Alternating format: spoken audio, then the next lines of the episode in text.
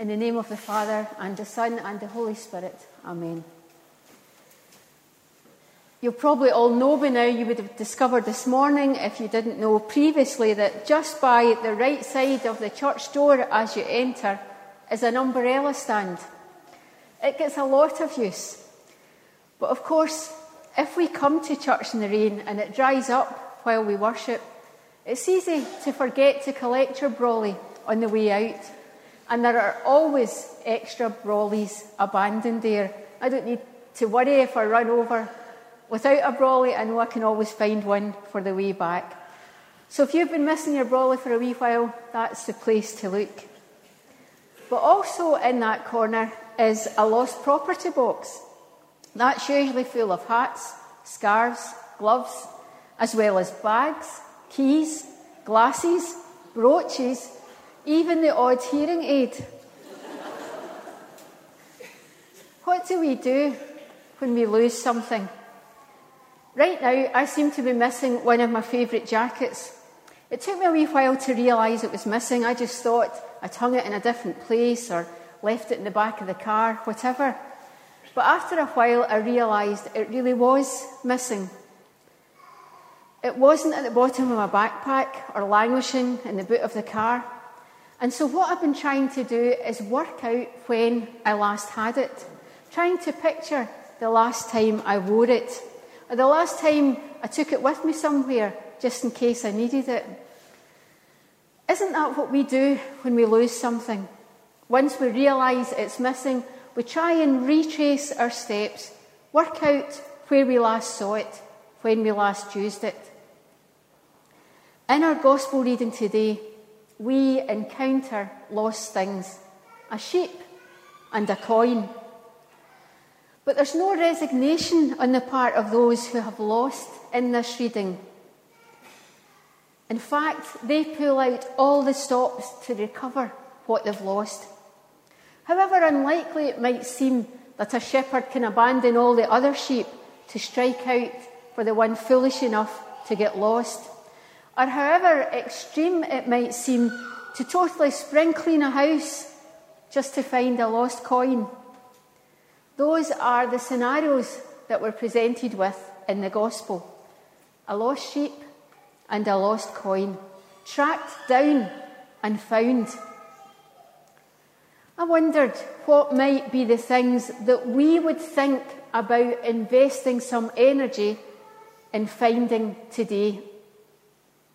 What about that joy that was once yours as you met with God's family in worship?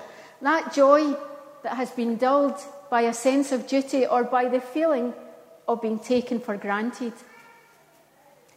What about that familiarity you once had with the rhythm of worship? That familiarity that's gradually diminished as you've drifted away, caught up in other things.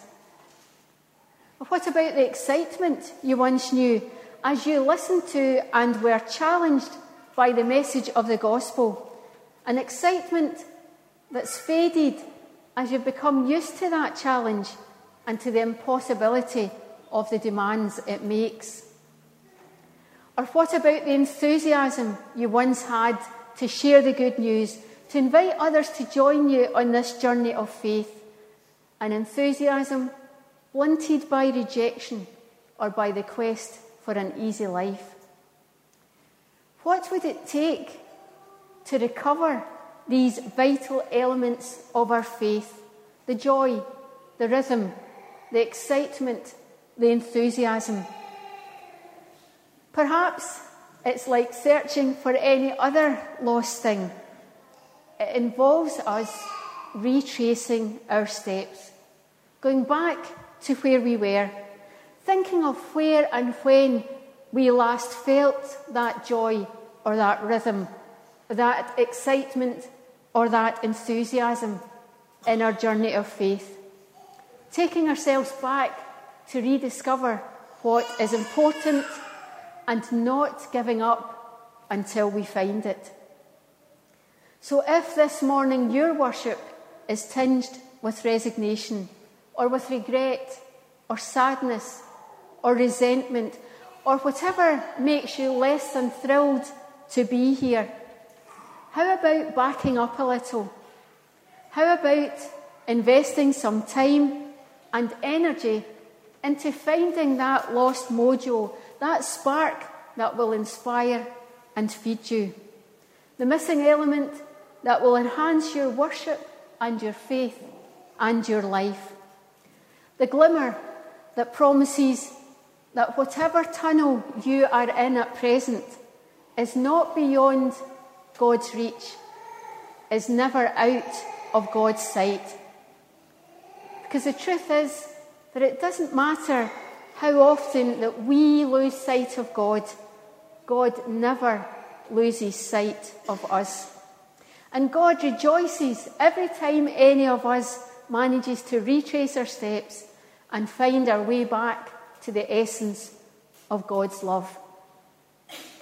This gospel story actually makes it seem quite a good thing to lose our way every now and again, just so we can be part of that party that is God's when we are found.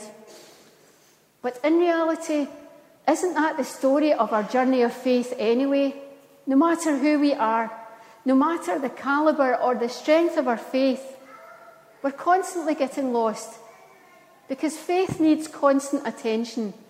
Proclaiming our faith is not a once and for all event, it's an act that bears repetition time and again as we journey through every day and experience God in new ways, in new places, and yes, even when it appears that we've lost God. So God's family is not divided into the lost and the righteous, into those who constantly strive for faith and those who think they've found it.